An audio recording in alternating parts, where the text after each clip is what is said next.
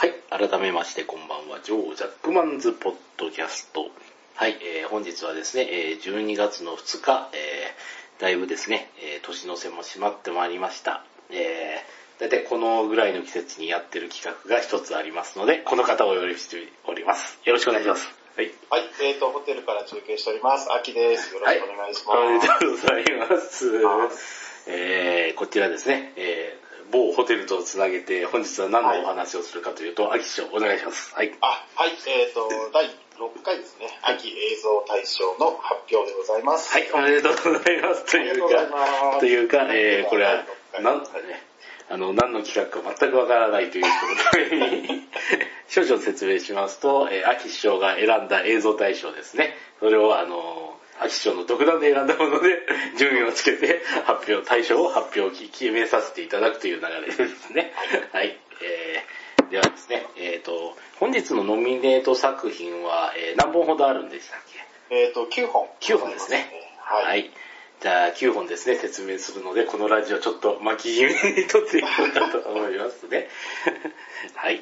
え、じゃあ、まずですね、もうあの、前置きはこのぐらいにして、早速1本目お願いします。あ、ありがとうございます。はいえーと、ではですね、採点基準からちょっと簡単にご説明しますと、はいえーと、SNS 店、酒の魚店、感動店という3項目から、えーなっておりまして、はい。1項目10点ですね。はい。それで、えー SNS 店はですね、実は、えーとエントリー作品を紹介したツイッターについているいいねの数で、とリツイートの数がそのまま点数になりまして、はい。そうするととんでもなく、えー伸びてしまう作品があるので、えーと満点はあくまでも10点はい。ということですね。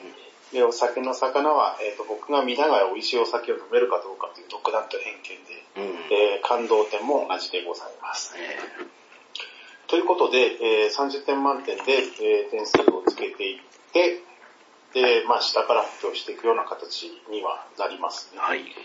はい。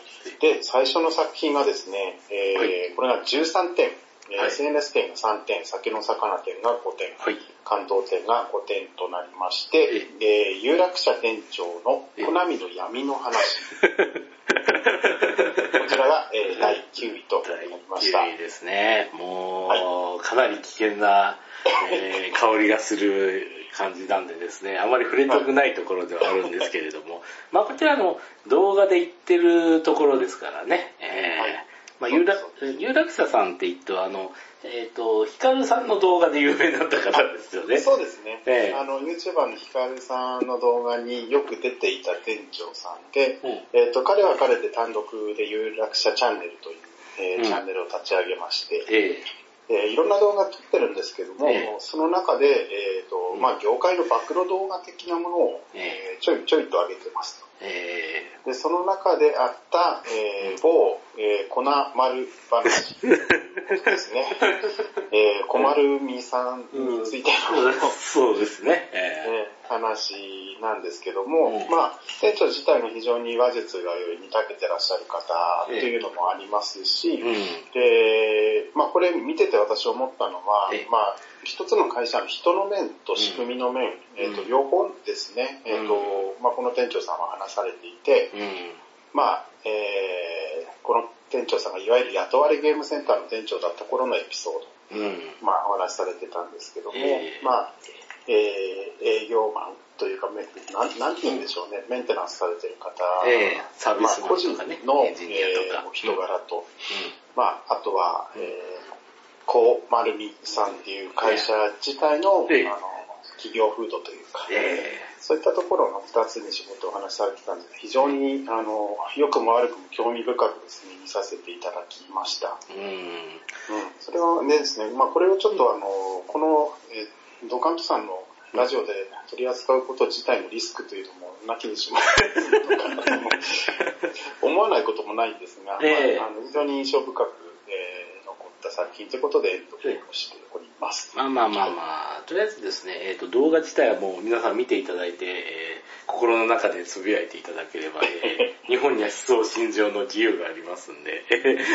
僕のところから言えるのはそのあたりなんですけれども、まあ、あの、何ですかね、えっ、ー、と、一つ差し障りのないところで言えるのはですね、えー、ゲームセンター業界っていうのはもう、実際あの遠からぬところなんですけれども、うん、僕の中の印象では、えー、末端価格という言葉は、えっ、ー、と、薬物科学の業界でしか あまり使わないですねっていう。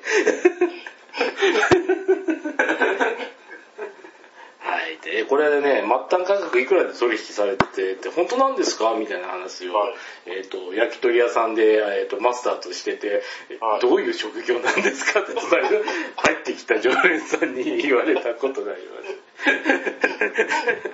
す。うん。でも実際ね、これだけ、えっ、ー、とね、これだけの投資をしてもね、これぐらい儲かるからみんな買うんですよ、みたいな話をですね、してて、でどうなんですかって、もう売りにはこうなんですけど、末端価格でこれぐらいですって言って、末端価格っていう話をしてて、うん。あれですね、子供の頃末端価格っていう、末端っていう何かがあるんだと思ったら、あの、漢字で書きますからね。まあまあまあ、まあ、本当にこの動画見てて、うん、まあ、あの、逆説的に感じたのは、UFO キャッチャーっていう筐体の優秀さというか、うん、まあ、あの、UFO キャッチャーが増えていく理由もなんとなくわかるなっていうのも、まあ、見ながら感じた部分がありました。あれですね、我々で闇が深いですけれども、闇が深い。ですけど。まあこれ法律に書いてますけど、えっ、ー、と、あれですね、えっ、ー、と、あれは単純にあの単価がですね、法律で800円で決められてるんで、そうですね。でも800円っていう縛りがあるから、結構ですね、ものすごいものが出てきたりもするんですよね。うん、今あの800円でラジコンが出たりとか、なるほど800円でドローンができたりとか、うんうんうちの知ってるすごいなと思ったのは、えっ、ー、と、鑑定書付きの宝石とか出てましたよ。はいはいはい、はい、うん。人気はなかったですけど、あの、本当にあの、この、ものすごい小さいサイズですけど、ちゃんと鑑定書ついて、あの、ね、エメラルドとかサファイアとか入ってましたね。はいはい、うん。まああの、あれですね、それで撮ってあの、ロビン・マスクの鎧がどれぐらい強いのかとか、あの ね、そういうことがわかるっていうのがですね、ありましたけども。えいやいやいや、とりあえず、じゃあ次行きましょうか。はい、そうですね、うん、はいあ。あんまり触れない方がいいかそうですね。そうですね。あの、話し出すと、えお酒入ると多分2、2 3時間喋ってしまいそうなので、この辺で止めておきましょう。そうですね。はいはい、えー、今のが9で、はい、えー、次が8ですね。はい、えー、と8が、えー、これが SNS が4点、酒の魚が7点、感動点5点の計16点で、えー、と、メジロイド。これも YouTuber ですけども、はい、えー、とヤンキー1週間アニメ付け生活という番組。こちらが8位となります。うんで、まあ、えっ、ー、と、まだ登録者数が10万人いかないぐらいなのかな、うん、のえーと、若い3人組の YouTuber なんですけども、まあ、えっ、ー、と、いわゆる批判されがちな、えっ、ー、と、度の、度が過ぎたなんか悪ふざけみたいな、そういったものはですね、あまりなくて、えっ、と、まあ、フィギュアの紹介だとか、あと、まあ、旅企画的なものをやってたりするんですよね。で、僕がこのメジロイドを知ったきっかけになったのが、この、えーと、ヤンキー週間アニメ付け生活というもので、うん、えっ、ー、と、他の YouTuber で、えっ、ー、と、なんていうの、ガチヤマさんっていう人、これもなんか元屋さんらしいんですけども、えー、まあ実際どうだかわかんないんですが、えー、今あんまりアニメを見ない人を1週間ほぼ監禁状態みたいな感じで、えー、アニメを見せていったらどうなるかみたいな番組だったんですよね。うん、で、マドカマンカとか、うん、えーと、いきなり見せたりとかして、うん、えーと、3話でビビるみたいな、そんなもんです。ね。非常にあの、アニメファンが見てると、えー、クスクスと来てしまうような、えー、場面がたくさんあって、うん、非常にあの見てて、まあ単純に面白かったですね。で、やっぱりアニメが好きな人ってどこかこう、自分の趣味が市民権を得てないんじゃないかみたいな後ろめたさを未だにやっぱり持ってらっしゃる方はいるような気がするんですけども、で、こうやって普段見ない人が楽しんで見ている姿を見るというだけでも、割と,、えーと、語る質があるというか、うん、そういう意味でも非常にあの良質な動画だったなというところで、えー、8位に出ております。なるほど。最近はそうですね、あの、どちらかというと、あの、えっ、と、ヤンキーさんというか、そちら系の方の方がアニメ知ってたりするか、ケースが多いですよね。なんかね、そういう感じもします。うん、というのも、えっ、と、一つ、やっぱりパチンコですね。うんどうやってもパチンコの方で、アニメはもうパチンコにしやすいですからね。うんうん。うんそうですね。うん。だから、びっくりするものとかは結構知ってたりしますよね。うんだって、あの、アルプスの少女ハイジのですね、景品ちょっとうちの店で仕入れたことあるんですけど、はいはいはいはい。なんかあれ、塾の CM の子だって言ってましたからね。そうだけど、そうだけどって。そういう入り口なんですね。うん、もしくはパチンコとかなってきて。うん。いや、で、あと、あの、キテレツ百科のあの、コロスケとかみんな知りませんからね。はいはい。うん。いや、純然たるアニメとして強いのって、アニメでパチンコになってるのはプリキュアとかのドラゴンボールぐらいなので。ああ、うん。まあそうですよね。うん確かに。平成仮面ライダーはまだなってないかな。うん。うんうんうんうん。うん。ウルトラマンは普通にパチンコになってたりするんで、あそうですね。結構おじいちゃんでもね、あの、キャラクターしてたりしますからね。へうん。海物語のあの登場人物と同じレベルでみんな知ってる。ー。あ、海物語。うん。パチンコやらない僕でも名前が聞いたことある。そうそうそう。そうそうそうそう。あの人たちぐらい有名ですね。うん。ちなみにあの、アイレムで昔あったゲームなの、大工の源さんはもう完全にパチンコの人なんで。そうですよね。僕はそもうもはやパチンコのイメージですね。うん。いや、アイレムのアクションゲームの人だと思ったけど、あの人が生き残ってるのは、完全に。他の親方とかね、あのヒロインとかいたっけっていう人がたくさん出てますからね。うん。確かにそういう動画見せられてもみんななんか、うん、なんだかんだ言ってアニメは知ってるという感じになりますね。特にシンフォギアとか、結城葵さんとかはもうパチンコで、はいはいはい。っていうかパチンコでも相当出てるからすごいなと思いますけどね。まあ入り口はね、それこそこういう企画でもパチンコでもいいんでしょうけど、うん見ていただいて、やはりあの、食わず嫌いに近いような感覚を持ってらっしゃる方もアニメに対してはあると思うので、うんまあそのが広がってくれると嬉しいなっていうのは、まあ個人的に思う部分でもありますね。まあそうですね。うんパチンコでヒットしたから、まあ見に行くかどうかわかんないですけど、名前は知ってる人が、そうそう、そううん。増えましたしからね。うん。っていうのがありました。えはい。そんなところですね。はい。どうぞ次、お願いします。はい。えっ、と、うんではですね、続きまして7位ですね。えーこちらは酒の魚店が5点、えー SNS が5点、感動点が7点、計17点で、えー鬼滅の刃19話でございます。はい。あー鬼滅の刃ですね。あのーもう、最近、勢いがすごいですよね。すごい。うんアアニメ化前までは書籍の売り上げは、え1巻あたり3万部だったのが、うんアニメ放送後100万部を、1巻あたり100万部を超えたという。僕はですね、あの、ね久しぶりに、えーっと、いや、俺これ連載開始から結構目をつけてたぜって言いたくなるような気持ちもですね、なきにしもうん。っていうぐらいに今すごい来てますね。あうん。の原作もアニメも。で、うん。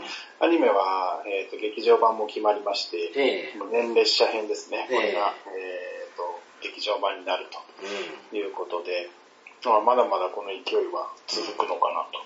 すごいですよね。まあ、えうんまあ、うちもまあ結局あの、漫画して面白いのまでは知ってたんですけど、はい。で、語れるほどちゃんとあの、一からずっと読んでるわけでもないしなと思って、やっぱりあの、アニメやってくれるっていうので、ああ、これであの、全話保管できるわって楽だわなと思って。うんうんで、見たらやっぱり面白くて、ついついですね、あの、あれですね、えっ、と、確か、えっ、と、泉区かな？泉区じゃないな、あれはどこだろう。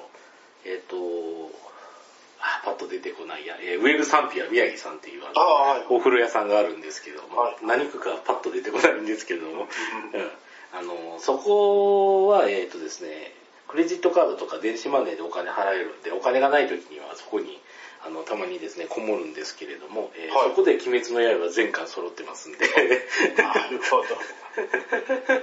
えーあの、あと、進撃の巨人も全巻揃ってるので、えっと、あの、保管したいなっていうのは漫画喫茶行くよりもそこであの、サウナとか使いながらダラッと見るのがおすすめですけどね。うん。あの、まあ、漫画の絵のね、あの、タッチもすごく独特というか、一見するとまあ今時じゃないのかなというふうにも思いがちなんですけども、非常にオリジナリティがあって、で、まあそれをアニメ化するときにうん、ここにやらせたらベストじゃないかなと思っていた UFO テーブルさんえですね、フェイトシリーズとか、ええ。もうアクションシーンには定評があるところじゃないぐらいの、まあ日本一、世界一ーうんって言ってもいいんじゃないかぐらいの動かせ方ですよね。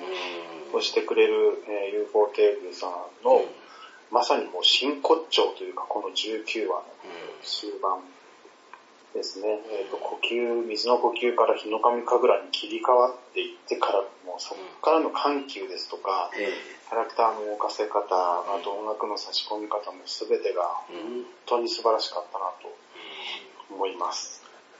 えやりましたよね、あれうは。うん確かにもう、もう見どころはたくさんあるんですけれどもね。はいんそうですね。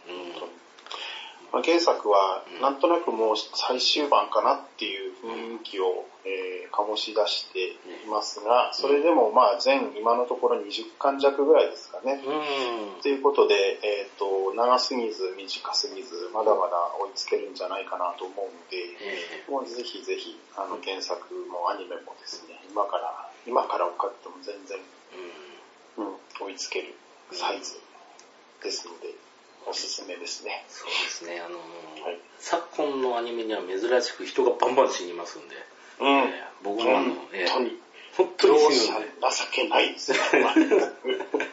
本当に死にますんでびっくりしますからね。これ、本当にこの作品不思議なのは、あの、本当によく人が死ぬんですけども、かといってじゃあ一人一人の命を軽んじてるようにも見えない。うん。という。で、それが、あの、まあ、感じさせる要素になってるのは、えっ、と、憎たらしいはずの鬼側のですね、えーと断末魔というか、まあ、最終盤、えー消えゆく直前の人間の記憶だとか、そういったものをすごく掘り下げて描くんですよね。うん、まあ、鬼の側、鬼になった側にもドラマがあってうん、人生があったんだよっていうところを丁寧に描くのが逆説的に、まあ、鬼滅隊が一人死んだ時に、あのその死が、えーと軽くならないというか、うん、これは本当に描き方が見事だなとも思います。今まあちょっと今もう大詰めになって、はい。えっとですね、最新話ではもうものすごい量の人が死んでたりしますけれど。も、うん。いや本当にえーいや、本当見どころいっぱいなのと、あとはですね、えっ、と、うちの商売から言うとですね、あのー本当にね、バブルかっていうぐらい、こう、商品が出てますね。そうなんです。いやー、でもものすごい勢いで、しかもですね、はけてきますから、本当びっくりしてるところですね。あの、ちゃんとしたフィギュアとか、本当あの、えっ、と、一日持ちませんからね、仕入れて。仕入れ。仕入れてブースに入れても、すごいですね。うん、前の日に問い合わせし来たりとかって、ね、明日何時ぐらい入りますかって、オープンぐらいから入るけれども、このペースでいくと、え多分夜にはなくなるかと、つって。今の在庫いくつですかとかって問い合わせ入って、あ、そうなんですね。それはすごいですね。うん、いや、何個ですよって言われて、ただもう閉店なんでって、明日9時から、9時から空いてるけど、おそらく午前中持たないとか、そういう話で。うん。いやいやいやいや、えっ、と、まあですね、まあそれを頑張って撮った人が、えーセカンドストリートに売りに行くという 流れもございますけれども、えー悲しい話。悲しい話ですけどね。えーいやいやいやいや、まあそんな感じですね。あとは、えっ、と、そうですね、鬼滅ということで、えっ、と、普通にあの、えっ、と、狐のお面とかをグッズとして売るのは、えーちょっといかがなものかという。ント取らずにいけますからね、あの、市松模様の着物とか、パーカー、市松模様パーカーとか、いくらでもいけますから。いけますからね。あの辺は、あの、証拠たつくましいなと思いましたけど、はい。うん、特にパテント取ってないっていうのが恐ろしいところでありましたね。いや、確かにな、ある、ある柄だからね、うん、はい。うん、ギリ、ギリかな、みたいな。気はしました、あれは。うん。えーえ。ーそんなところですよね。まあ、鬼滅の刃おすすめなんでよろしくお願いします。はいとですね。はい。じゃあ次の方お願いします。はい。えっ、と、次6位ですね。はいえっ、と、こちら SNS 点が5点、えーお酒が6点で、感動点が7点、合計18点で、はいえー煙草でございます。はい。俺ずっと言うか、あの、煙草今年だったんですね。えー、そうなんですよ。はいねもう随分うん前のことのようですけど、えー、いや、一応、はいやっぱり、あれですね、今年の序盤の、まあ、うんいろんな意味で話題になった作品ですね。うん。で、煙草と、えっ、と、獣フレンズ2が、ええ。えーと、丸かぶりの時期にやっていたとうんいうのも、今にして思えば、まあ、随分すごい状況だったなというふうにも思います。で、まあ、どっちがっていう比較の仕方はもうちょっとしてもしょうがないのかなと思うので、煙草の話で言うと、やっぱり、こう、あそこまで伏線を張るとあざとくなりがちなんですが、ええ。まあ、そうもならず、うん。うんまあ、すんなりと、えー感動できたというだけでも本当に見事だったなっていうふうに思います。で、しね、絵一つとっても決してこう、うん。例えばまあ、それこそ京アニさんとかの緻密な、ああいった絵の感じではないですけども、まあ、決してこうアニメーションの面白さとか、楽しませ方ってそうじゃないころも含めて、まあ、いろんな可能性を見せてくれた作品だったのかなというふうに思っております。そうですね、あれも。まあ、あの、あまり、えっ、と、フィギュア関係とかは全然動きはなかったんですけれども。あ、そうなんですね。ええあんまりこう、動きはなかったんですけど、はいまあ、それは、えっ、と、こと今年はあの、獣フレンズも同じことだったんで、ええちなみにあの、円盤は結構出てましたよね、確かにうんね。確かに。ただ、えっ、と、獣フレンズ3も一応ですね、えっ、と、キッズカード筐体として生まれ変わあ、はいって出まはいしたので、はいはい。はい、う。んそうでしたね、そういう。うん、そっちもまあまあまあ、でもあの、えっ、と、思ったよりは動いてるけど、思ったほどではないなってですね。そうですね。うん。まあ、確かにたまにやってくれてる子もいるんで、うん。ありがたいなっていうのと、たまにやってくれるおじさんもいるんで、ちょっとありがたいなというところですかね。やっぱりどうなんですかね、こう一つのコンテンツがああいう形になっちゃうと、うんパワー半分というか、うんうんまあ、まあ、推進力がなくなってしまうような部分っていうのはあるんですかね。うんもういや、まあなんか難しいですけどね。まあ、角川も社長が変わったんで、いろいろと変わって、詫びを入れてもう一回戻ってきてもらうのが一番いい未来なんじゃないかなとは思いますけどね。まあそうですね、それが一番多分綺麗なんでしょうけどね。でも、辰木監督のその後の作品がまだちょっと聞こえてこないというか、うちも情報が入ってこないというか。そうですね、確かに確かに。に。まあまあまあまあ、次もうも、なんやかんや1年となりますので、そろそろちょっと次のは見たいかなという気はしますね。そうですね。まあ、うちもあの、カップ麺はどん兵衛しか食ってないんで、早めにお願いしますと。ところですね。はい。じゃあちょっと次行きますかね。はい。はい。次がですね、次が5位ですね。はい。えーこちらが、えー SNS が4点、で、えー先の魚が8点、はい。感動が8点、合計20点で、えっ、と、伊田点、東京オリンピック話でございます。あはい。で、まあ、視聴率が悪いですよね。非常に、うん。えっ、と、歴代最低ということなんですけども、これって確かまあ。ポポシャった方の東京五輪の方でしたっけ？あ普通、本当のこ、あの、やった方の東京五輪の方でしたっけ？ちょっとそこからはまだ覚えてない。って。ことですよね。えっ、と、両方なんですよね。で、まあ基本的には今は、あの、やった方の東京五輪を、まあどういった形で実現されたのかっていう、まあいわゆる田畑政治編という、あの、第2部の話の最終版という状況なんですよね。で、まあ登場人物が基本的にはマニアックというか、ええっ、と、あんまり知名度がない方っていうのが一つと。で、来年開催予定の東京オリンピック自体も、えまあ、なんやかんやいろんなですね、うん。えっ、と、ことがあって、例えばまあ、もう忘れかけてるあのロゴマークだとか、ええっ、と、マスコットキャラクター問題とかですね。で、あとは、スタジアムの問題もありましたし、あとはまあ、えっ、と、直近では、マラソンの札幌開催の話とかですよね。なので、まあ、えっ、と、明るいニュースがないというか、えっ、と、まあ、突っ込みどころばかりになってしまって、その来年の東京オリンピックの、まあ、えっ、と、思った以上の盛り上がりにならない感が、この大河ドラマの方の、えー足も引っ張ってしまっているような印象が非常にあります。まあ、こういうあの、スポーツの祭典とかあると 4K テレビが売れるっていうのはよくね、あの、はい言われてたんですけど、ありましたねでも、とてもとても動いてるようには見えませんけうどね。ん。まあ、いわゆる経済効果的な感じも、まあ、でも直前になればまた変わってくるのかもしれないですけどね。あうん、そういう意味では、まあ、あの、放送自体、早かったのかもしれませんし。ーうんうん。確かにですね、札幌は札幌で、なんかオリマラソンするとビアガーデンないとか言って、うん。ビールクズたちが怒ってましたよ。うわそうそうそう。あーっつって。そういうね。うんまあ、マイナスね。あと、まあ、どう考えても、あの、東京でオリンピックをやればいろんな弊害が起きてくるっていうのは、うんそれは、まあ、当たり前といえば当たり前なところで。まあいろいろとね、はいあれ、もう、あの、いろいろな問題が明るみになってきましたけど、その、うんとてもとても開催できる温度じゃないっていうのをダマくらかしてやった以上はもうちょっと目も当てられない感じになってますけどね。うんそのあたりがね、やっぱりいろんな大きいものの都合に振り回される。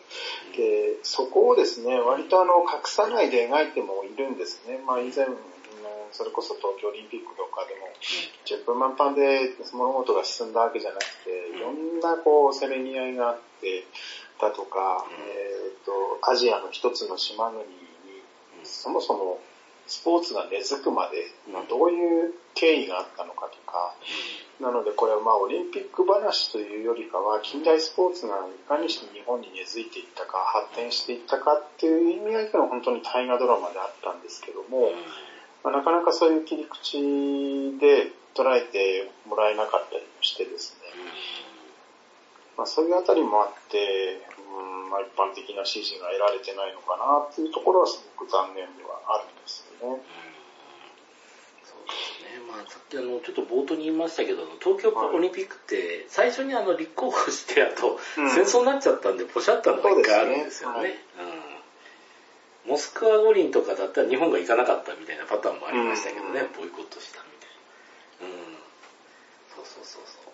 まあ、そういったところも、うんあの描かれていたり、で、まあまあ、えっ、と、脚本家の脚本家ですから、非常にね、コミカルな描き方もあるんですけども、本当かよって思いながら見ているところに、こう実際のあの当時の映像のカットが入ってきたりとかですね、すると、え、本当なんだみたいな、その、うんなんて言うんでしょうね、変なメタ感みたいなのも、あの、非常に見てて面白かったんですよね。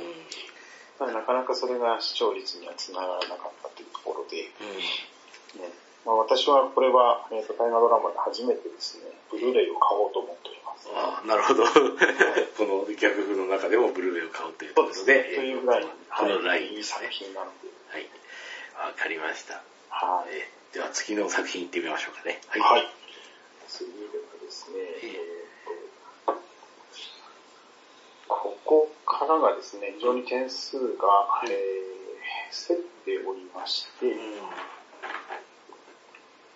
よ24点が2作品と、えーと1位に当たる26点が2作品ございます。はいはい。で、えーでは24点、まあ4位、ね4位、3位タイになるのかな。三位タイうん。ですね。が、まず、えっ、と、一つ目が、はい。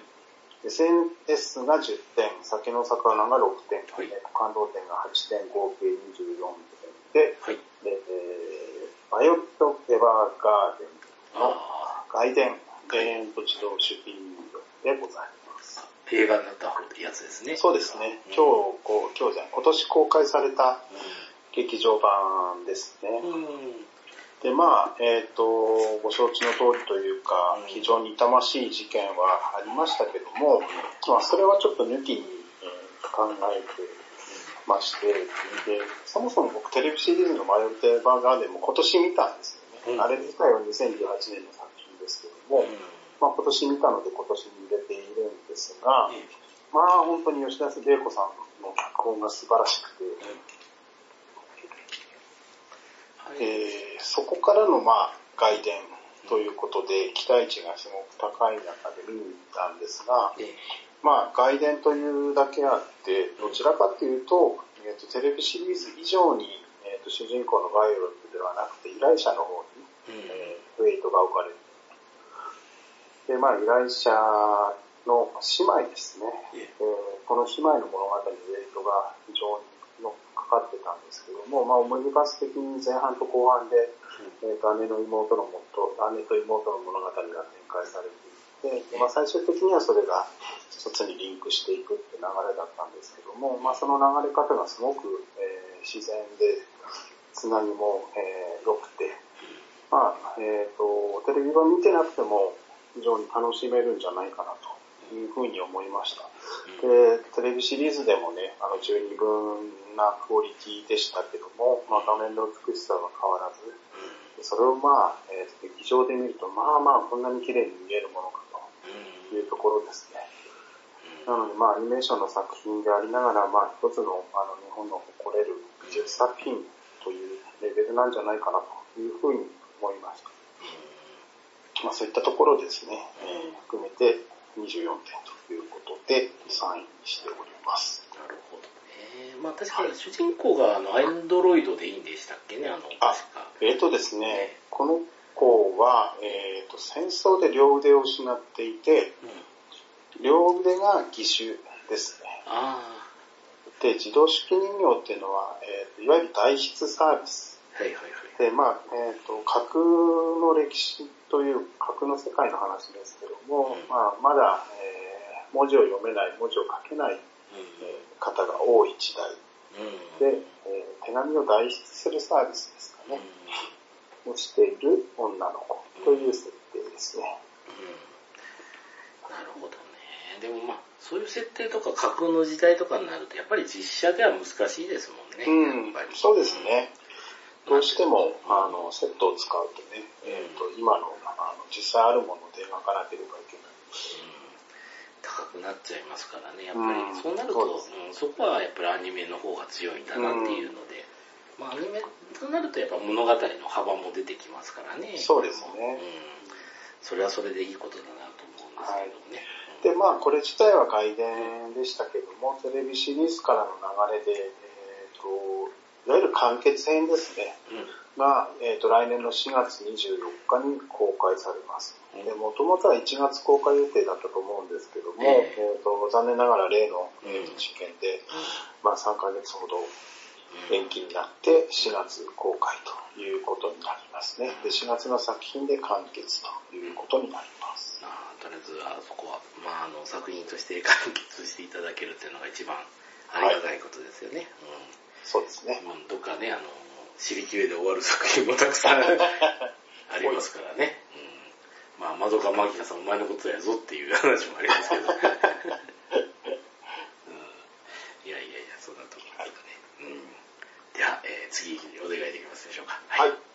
えっ、と、次がですね、まあ、3位タイですね、ということで、えー、SNS が9点、酒の魚が6点、感動点が9点で24点はい。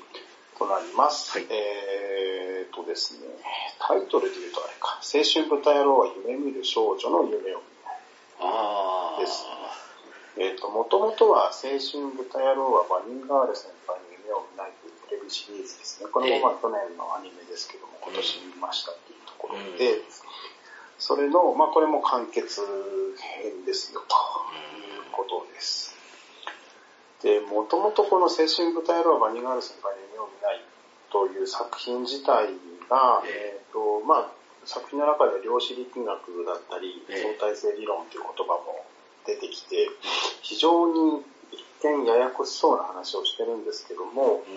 まあ、えーいわゆる中二病的に僕らが、えー当時思う、えまあ自分以外にもう一人同じ自分がいたらとかね、えーと時間を遡れたらとか、うん。自分の姿がひょっとしたら誰にも見えないかもしれないとかね、なんかそういう妄想のような。でそれが、えっ、と、思春期症候群実際の病として降りかかってきているヒロインを、えー3話完結で、えー問題解決していくような話その中で残されてた大きな謎の部分、えーを抱えた一人の女の子、まあこれ三瀬のりさんが演じてらっしゃいますけども、えまあその子との関係性の完結編ということで、えー劇場版が上映されましたと。ーで、えっ、と、非常にあの、シリアスな場面も、まあありながらも、見終わると、あの本当に、えーまあ読後感というかね、えーいい作品でした。で、他の子の作品を見ていると、やっぱりこう、なんやかんや、えーどういろんな意味でこう人間一人で生きていけないんだなっていうのを感じさせられるという、えー作品ですね。なのでまあタイトルがこういうタイトルなので、あの、それだけで見ないっていう方が結構いらっしゃるんです、まずタイトル聞いて、さっぱりわから、わかりませんからね。そうそう そうなんですよ。で、タイトルはそんなにやっぱり意味はないんですよね。見て、見てもあんまり意味はない。そうですね。なんですけど、あの、どの世代というかね、全年齢にこれは意外とお勧めできる作品ですので、まあ見てもらいたいなという気持ちも込めて、えーサインとかさせていただいております。確かにね、うちもあの、これ、あの、あんまり、え、えね、あの、作品自体はちゃんと見てないんですけれども、はい。ちょこっとだけ知ってる知識で言うと、確か主人公の、えーまあ男の子で、えっ、と、先輩が女の子なんですけど、で、はい先輩とは別にあの、縁もゆかりもなかったんですけれども、その先輩がバニーガールの格好をして街を歩いてるけど、誰も気づいていないというそうそうそうところっていうミステリーから始まるんですよね。そう。ですね。そうそうそうそれで、えっ、と、お前には私が見えるのかみたいな話から、うん えっと、始まっていくっていう話なんですけどね。うん。なんかそういうのって結構ありますよね。確か、えっ、と、ジャンプであの、メダカさんのやつそうですよね。メダカボッああ、確かにクス。あれ確かに。も似たような。メダカボックス。もうそうですし、あとはマイナーのとこであの、シャーロットとかもそうだったかな、はい確か。うんまあ、この出演者たちに関しては、特に超能力とか超常現象の能力があるというわけでもなくて、本当に、まあ、病として、うん。えー描かれてはいるんですよね。で、例えばそのバニーガールの子の話で言うと、えーとまあ、この子は芸能人ですと。で、まあ、芸能人に対して腫れ物で触るような、えー。態度で、まあ、みんなが接しているうちに、まあ、だんだんと逆の、逆にですね、存在感が薄れていく。で、その存在感が薄れていくことが、まあ、引き金となって、彼女自身が、まあ、次第に認知されなくなっていく。彼女が認認知されなくなることで見えなくなる。認知されて初めて人は、えっ、と、子として存在できるっていうところに話が繋がっていくね。というような、えっ、と、結構、まあ、ややこしい病、中二病的でややこしい病を、えーいかに解決していくか、というような感じですね。なるほどね。うん。なかなかちょっとこれはあんまりネタバレをしたくない作品なんで、具体的な話も言えなかったりもしますけど、ぜひまずは見てくださいというところですね。えーえーとあとは、えー続けると、あとメダカ100%とかは、えーシャーロットに関しては特に見なくても大丈夫です。はい。はい。なところですね。はい。では次、えっ、と、同率ですかね。相当、あれですかね。そうですね、これで3位までなので、えっ、と、1位が2つ。二つですねと。いうことになりますはいね。。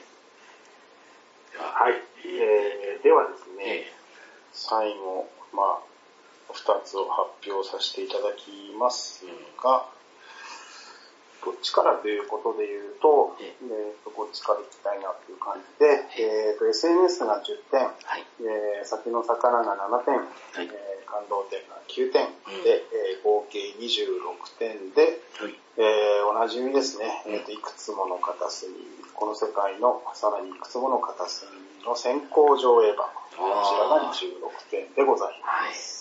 はい、まだ一般公開されてなかったんですよね。そうですね。えっ、ー、と、完成版自体は12月20日ですと、うん、上映予定なので、まああと2週間ちょっとぐらいですね。ということは、あのまた、えっと、完成版とこの先行版で違いがまだ出てくる話になるんですかね、この映画でいくと。はい。あの、先行上映版にはいくつか、えっと、完成していないカットが入ってなくてですね、例えばあの原作にある枕崎台風のエピソードっていうのがあるんですけど、これはもうまるっと抜けていたりとか。ですね。まあ、とはいえ20分ぐらいですかね。うん、えっ、と、この世界の片隅2016年版からは追加されておりまして、まあ、追加されたシーンがすごい。うん。あの、違和感はないんですよ。例えばゼータガンダムのですね。今同じこと、全く同じこと思ってますね。ゼータガンダムの劇場版は、あの悪く言うつもりもないんですが、えー、えーと非常に継ぎはぎ感があったと僕は思ってまして。いや、あれは普通にあの昭和のアニメをあのぶった切っていきなり最新作画をぶっ込んで、また昭和のアニメに戻るという謎の 手順を入れてるんで。そうだ。えー、というなんか、まあさすがに3年しかね、えー、と違わないっていうのもあるんですけど、えー、と2016年版に違和感なく新カットが差し込まれてます。で、そのカット自体を見ていくと、ああ、そういうことねとか、えー、そういう人だったの？みたいな、あの、新しい発見がやっぱり、えー、とあって、で、見終わった後の感覚っていうのは、なんかやっぱちょっと違うんですよね。まあ、随分多層的になったなと、随分話が、えっ、ー、と、まあ、ややこしくはなってないんですけどね、なんか、やっぱり、いくつもの片隅なんだなっていう、まあ、いろんな人がいて、いろんな人生があって、それも全てダメになっちゃったのが戦争なんだなっていうところを、まあ、思わせてもらえる。うん。いい作品に仕上がっておりました。なるほどね。まあ、確かに戦争映画なんですけど、なんかあの、思ったほど人が亡くならないっていう、この、ね、そうですね。その世界の片隅では、えっ、ー、と、少なくとも直接的な描写で、うん、まあ、出演者が死んでいくシーンっていうのはあんまりなかったので、うん、なんですけど、えっ、ー、と、いくつもの片隅にを見終わった後だと、うん。きっとあの人は生きててくれただろうなとかって思ってた人たちが、ああ、これダメだと、この人たちもみんな死んだなっていうふうにどうも感じてしまうんですよね。っていうように、えー、見た後の感覚はちょっと違うかなというところですね。なるほどですね。はい。なので、まあ見てない方、どっち先に見ても特に問題ないので、12月20日見に行ってほしいですし、うん、見た方はぜひ、えっ、ー、と、もう一回何らか配信とかで見てから、見に行っていただけると、ああ、なるほどなというところも出てくるかなと思います。まあ確かにですね、はい、広島といえばあのヤクザか広島カープしかないけど、この映画でもうちょっと、見に来てくれる人変わるかなみたいな話をありましたんでね。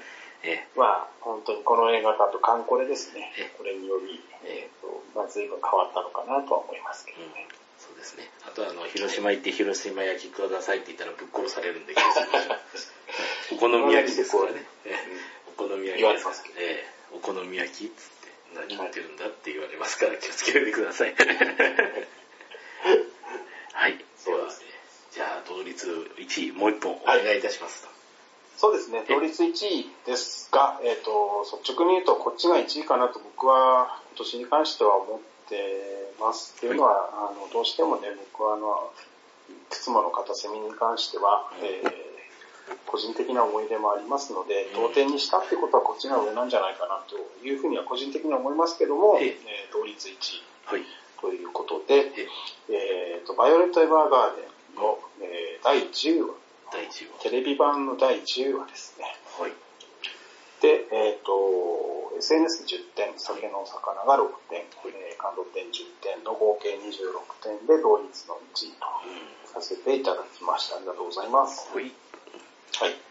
で、えっ、ー、と、これですが、えっ、ー、と、去年放送されていたバイオレット・エヴァーガーデンの、えー、第10話ですね。脚本は吉田玲子さんの脚本ですと。はい。で、えっ、と、冒頭いきなりミスリードが、あって言っちゃったらダメなのかなっていう気もしますけど、ええっと、うんまあ1年以上前の作品なんで、で、まあ、それをずーっと引きずって、最後の最後に、えっ、と、きっちり仕掛けがありまして、で、もう本当にやられたなと思って、こんなに、あの、執行の資格から突っ込まれたのは久しぶりだなって見て思いました。